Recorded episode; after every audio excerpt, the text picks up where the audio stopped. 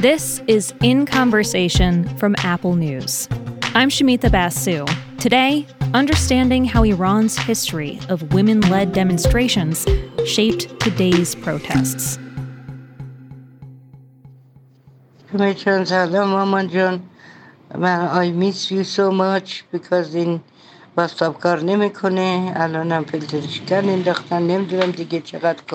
This is My mom on my grandmother on my mom's side. I love you, Maman John. Bye. Maman is in Iran. I'm sitting here in America. She left me a message to say she's safe, but WhatsApp isn't really working reliably at the moment because of all the protests going on. Outside Maman's window and in cities across Iran, we're seeing huge anti government demonstrations the biggest since the revolution in 79. It all started in September. A 22 year old woman named Mahsa Amini was in Tehran when she was arrested by the country's morality police. The government says her crime was improperly wearing her hijab, it's not clear what happened next, but she ultimately died while in government custody. Since then, women have taken to the streets, some burning their headscarves in protest.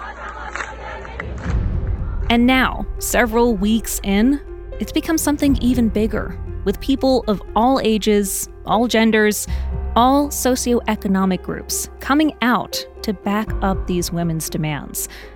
As of this week, Iran Human Rights, which is a Norway based group, has said that at least 215 people, including 27 children, have been killed by security forces. More than a thousand people have been arrested. Still, demonstrators are out there, literally putting their lives on the line. I think they want a revolution. I think they want regime change. People are still saying, we will not go home. Enough is enough. That's Pardis Mahdavi. She's the provost and executive vice president of the University of Montana and a scholar on feminist movements in Iran. 40 something years ago, just like my mom, her parents fled Iran during the Iranian Revolution and they settled in the United States. My parents thought they were going to go back. I mean, there was always a suitcase packed, I would say, all through the 80s. And it wasn't until about the mid 1990s when they started to say, you know what? Maybe, maybe there is no going back. To understand why families like Pardis's could never go home, and why thousands of people are in the streets of Iran right now fighting for change, we should start by laying out some history. Because for all the ways Iran gets talked about in the West, it's a country that most Americans misunderstand. Let's start in 1953, a time when many Iranians believed that the country was on a path to becoming more prosperous and more independent.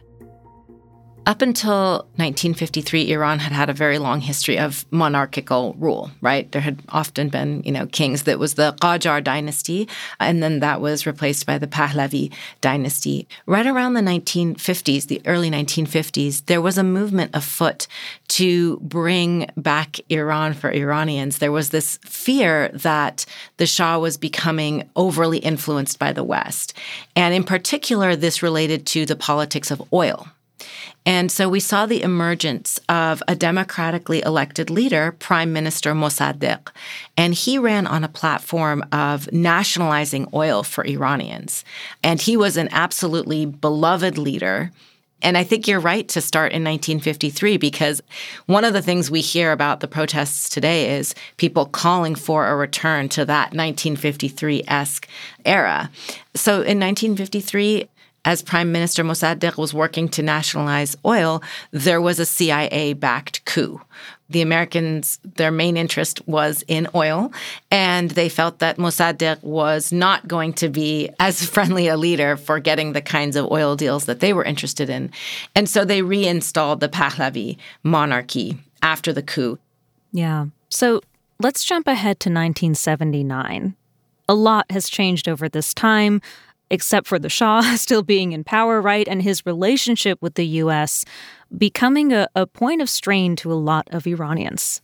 Take us to like what life was like just before 79 and certainly what changed after 79, especially for women leading up to 79, you had exactly what we're saying this sort of love affair of the Shah with the West, which some scholars have called Westoxication. And you saw that in the way in which people walked the streets of Iran wearing Western fashion, right? I mean, one of the things that people often talk about is that, you know, women walked the streets of Tehran with mini skirts, that the haute couture, uh, you know, Yves Saint Laurent talks about how women in Tehran were the first to wear Yves Saint Laurent uh, designs after the runways of Paris. So it was Paris and then Beirut and Tehran and then New York, right? Oh, yeah, definitely. I mean, I've seen some pretty stylish pictures of my grandmother and all of her sisters at that time, definitely taking after, you know, like Sophia Loren's and, and certainly looking to Italy for a lot of style and influence. Exactly.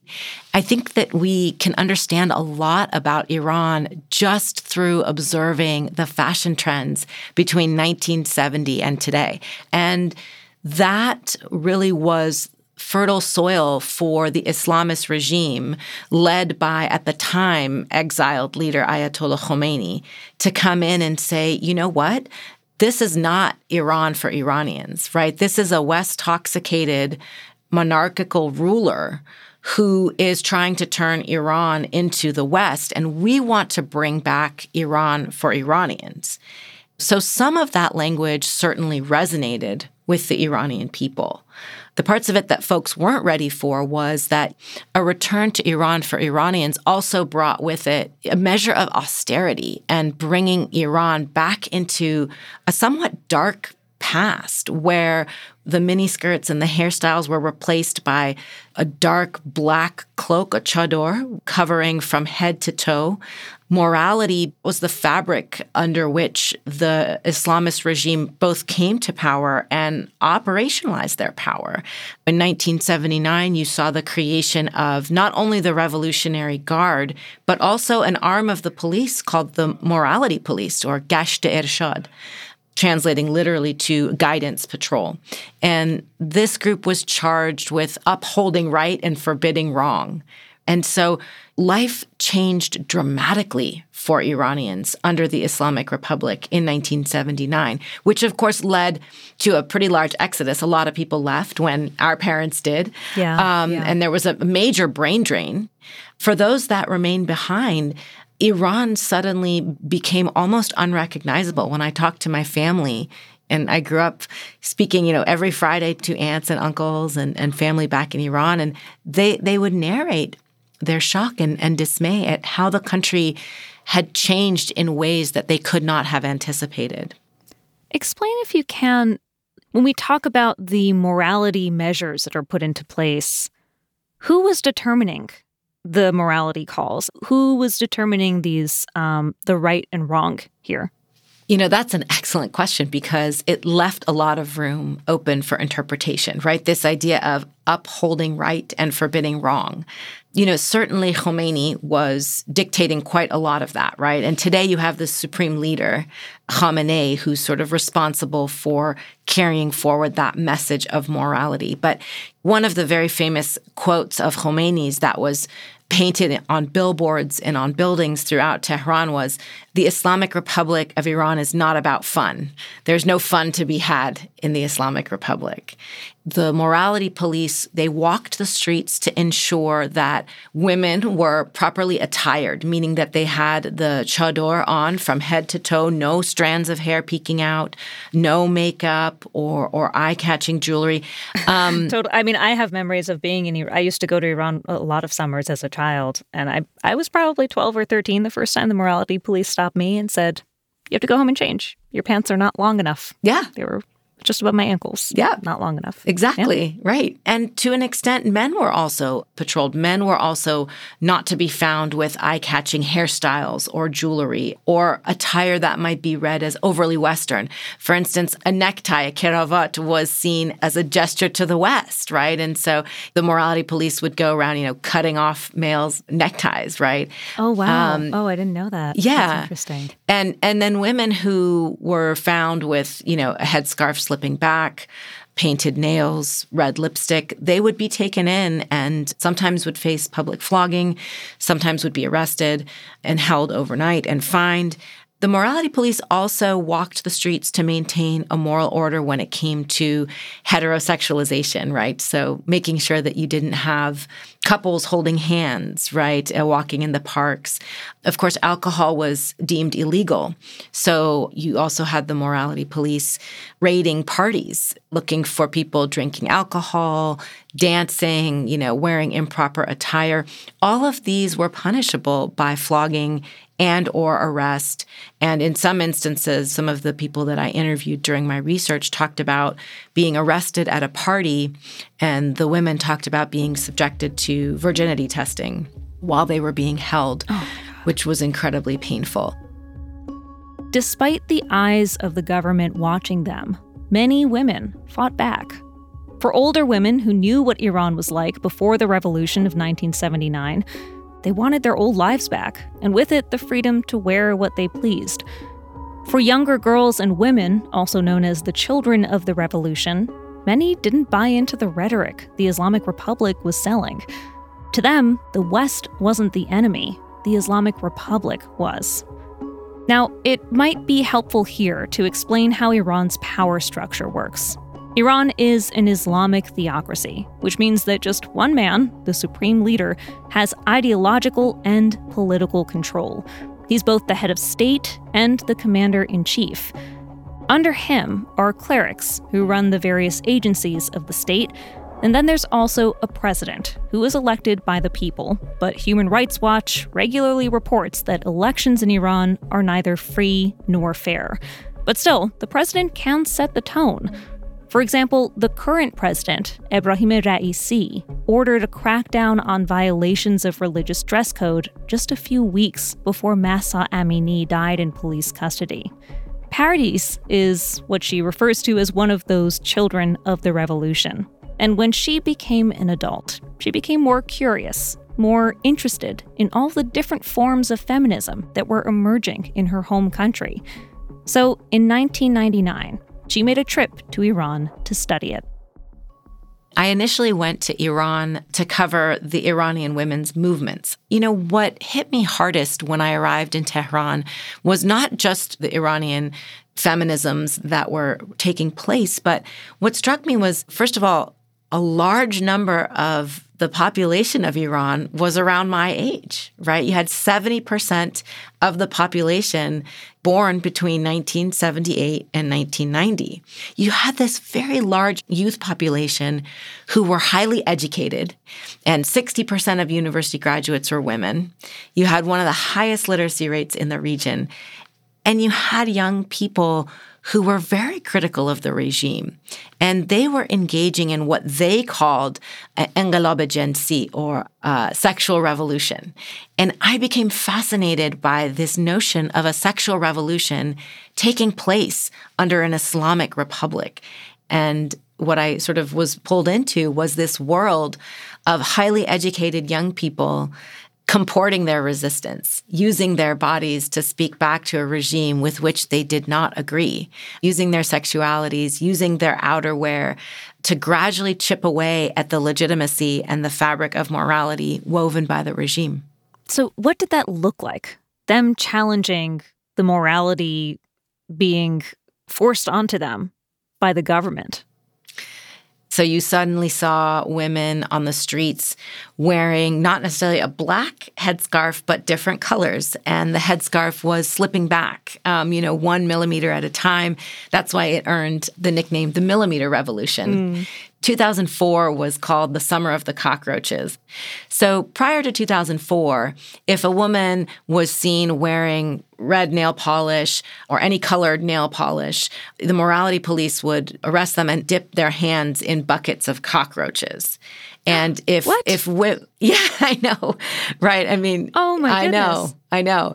And if a woman was seen in public wearing open-toed shoes and you know painted toenails they would dump the cockroaches on their feet. Now that was a cockroachable offense. cockroachable offense exactly. Now interestingly a lot of the young women got together and reasoned correctly that if thousands of women were to all go out en masse with painted nails and toenails, there aren't enough cockroaches in all of Iran to punish everybody. And so, right. okay. you know, in July, that, you know, summer of 2004, everybody organized and went outside with open toed shoes, red or, or various colored nail and toe polish. And they were right. There weren't enough cockroaches to punish everybody. and, and, you know, while, while you and I might laugh about that and, and think about that as somewhat flippant, it's a very significant challenge to the regime, right? This is a regime who operates their power in this way.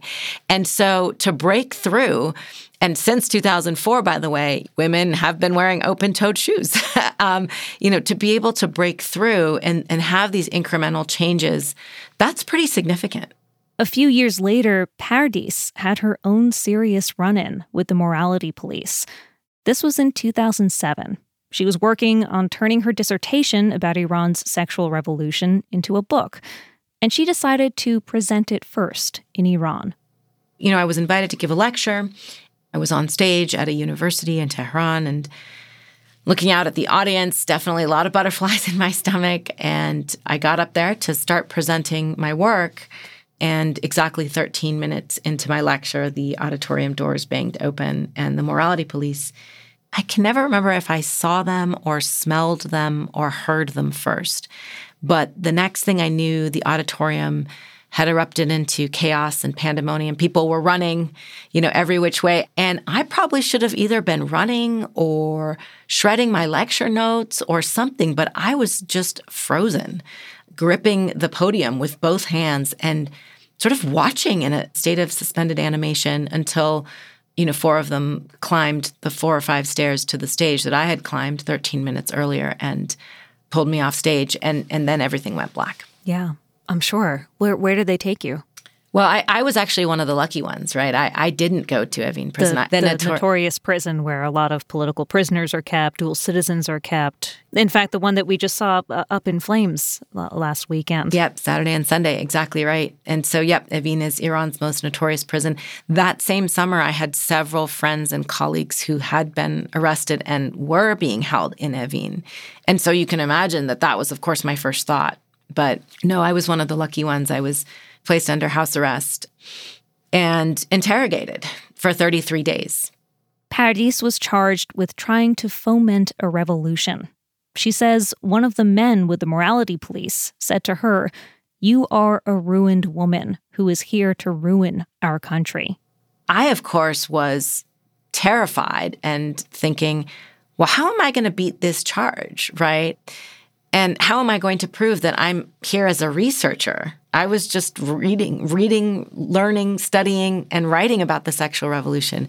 But of course, under that regime, that was seen as as a crime, right? Yeah, a punishable yeah. offense. So how did you manage to get out?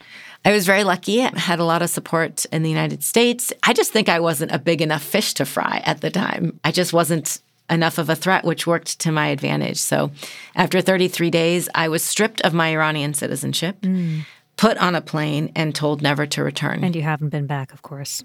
Haven't been back since, yeah. since 2007.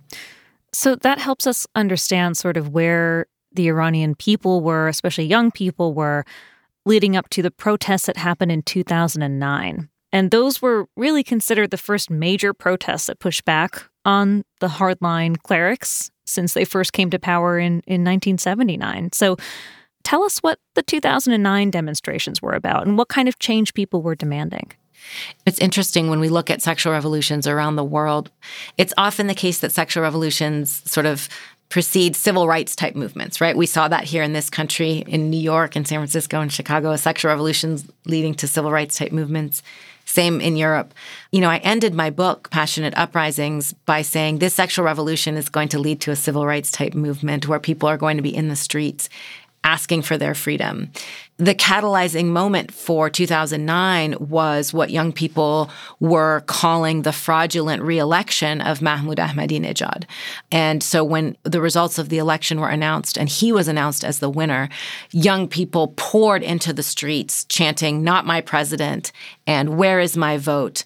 They used an interesting subversion of the color green. Everyone was wearing green wristbands or paint green headbands or painting their face green, green had been the color of martyrdom. That was a color that the regime used to call its citizens to go to war during the Iran Iraq War, to go and die for the Islamic regime. And that's what earned 2009 the nickname the Green Movement. This was one of the largest outpouring of demonstrations against the regime since 1979. It was very significant because it was the first time you saw people across generations, across classes coming into the streets and saying, this regime does not represent me. Yeah, yeah. So, where did the 2009 protests go? How did we stop hearing about them? It's interesting because it wasn't as widespread and because it didn't have the support outside of the country. The regime was able to place the leaders of the Green Movement under house arrest and take some to Evin prison and really flex their muscles by using some of the same tactics we're seeing now tear gas and pretty violent clashes in the streets. And, and that's kind of how it started to fizzle. But it did lay really important groundwork. And in particular, I would say it was ignited for then that next generation I call those the children of resistance. They were born into resistance. They were born into an Iran where people were fighting back. Those are the same schoolgirls that we're seeing today chanting against the regime, tearing out pages of their textbooks and publicly ripping up pictures of Ayatollah Khomeini and Khamenei. Those are the same folks. They were born into that time, right around the Green Movement, right? And the subsequent protests. And so each subsequent protest after 2009, it grew larger. It grew more diverse in terms of class, in terms of level of religiosity, and in terms of age, which set the groundwork for what we're seeing today.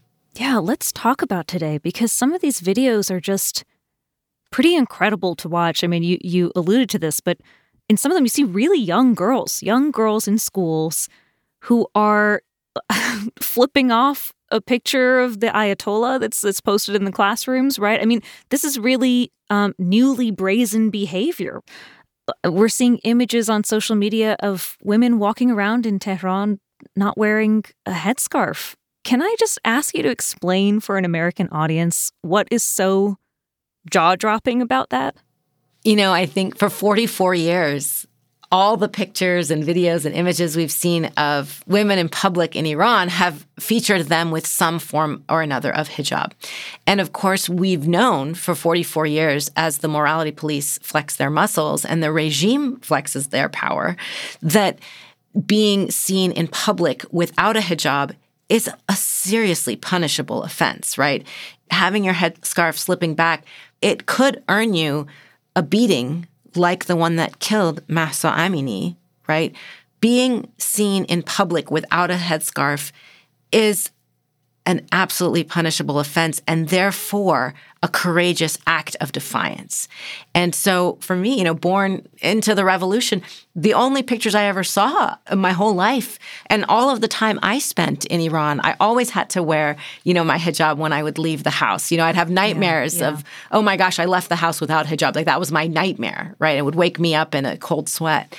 And so to see the images that you talked about, you know, some of the videos people have been sending me are of, you know, women taking off their hijab and burning their hijabs and, you know, kind of dancing around the fire all over the country, not just in Tehran, exactly as you mentioned. It's not just Tehran, it's all over the country. And even, like I said, it's widespread it's intergenerational, right? You have people my mother's age doing that, people my age doing it, and then people my daughter's age doing that. Yeah. And, and that's yeah. inspiring. I have to say, it's also, I'm seeing, you know, in a lot of these videos, some women are not wearing their rusari, their hijab, and they're chanting some women are wearing their rusari and they're chanting as well, right? It's not so much anti-hijab as it is anti-compulsory hijab, right? That's exactly. It's about choice. They're saying we want the choice. It's not about hijab necessarily. And that's why I've been very emphatic that what we're seeing in Iran today is not just about women's rights, it's about human rights. And what they chant is women, life, freedom. That is a very telling slogan. You know, that is what they're calling for. They're calling for human rights. So it's not just about hijab. And I'm, I'm really glad that you mentioned that, but rather about freedom. Mm-hmm. You know, I was um, scrolling around on social media with my mom the other day, and she was noticing all kinds of chants that protesters are are saying, and I think she was pretty shocked and taken aback. Uh, she hadn't heard a lot of those sentiments said out loud before by Iranian protesters. Things like death to the tyrant, whether he's the Shah or the supreme leader, death to the Islamic Republic. I mean, there were a group of young women chanting, machine guns and cannons have no effect on me. Tell my mother she doesn't have a daughter anymore basically saying, I'm willing to die for this, right? I'm putting my life on the line. What is your sense of what people in Iran want to happen as a result of these protests?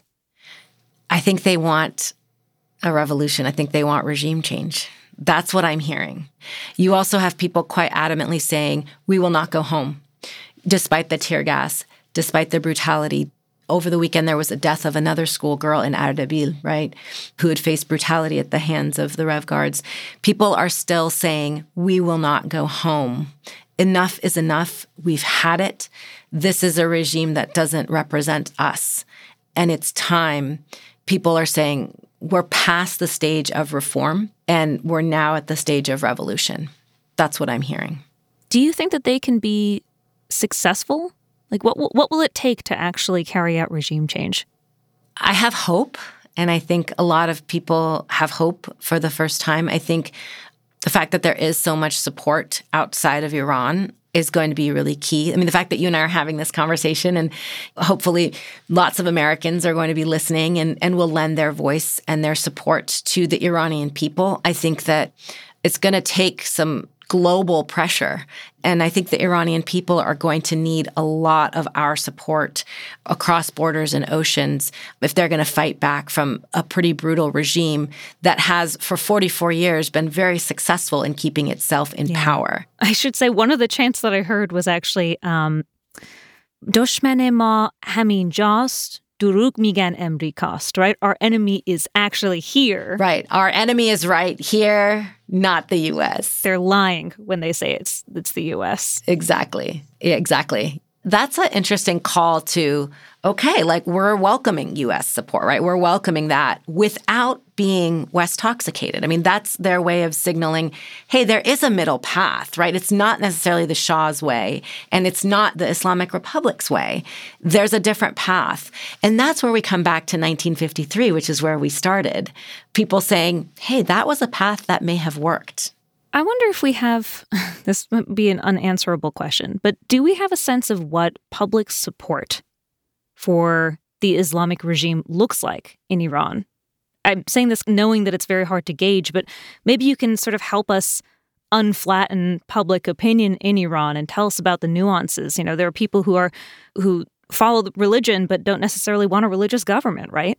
That's exactly right. I think you have a lot of people who have suffered under this regime, and not necessarily just about the religiosity, but we should take a look at the economics, right? I mean, this is a regime that has brought about sanctions, right? I mean, because of their inability to engage in a global marketplace. And so, whether or not you're religiously devout or not, you have suffered from an inability to be able to feed your family as a result of sanctions.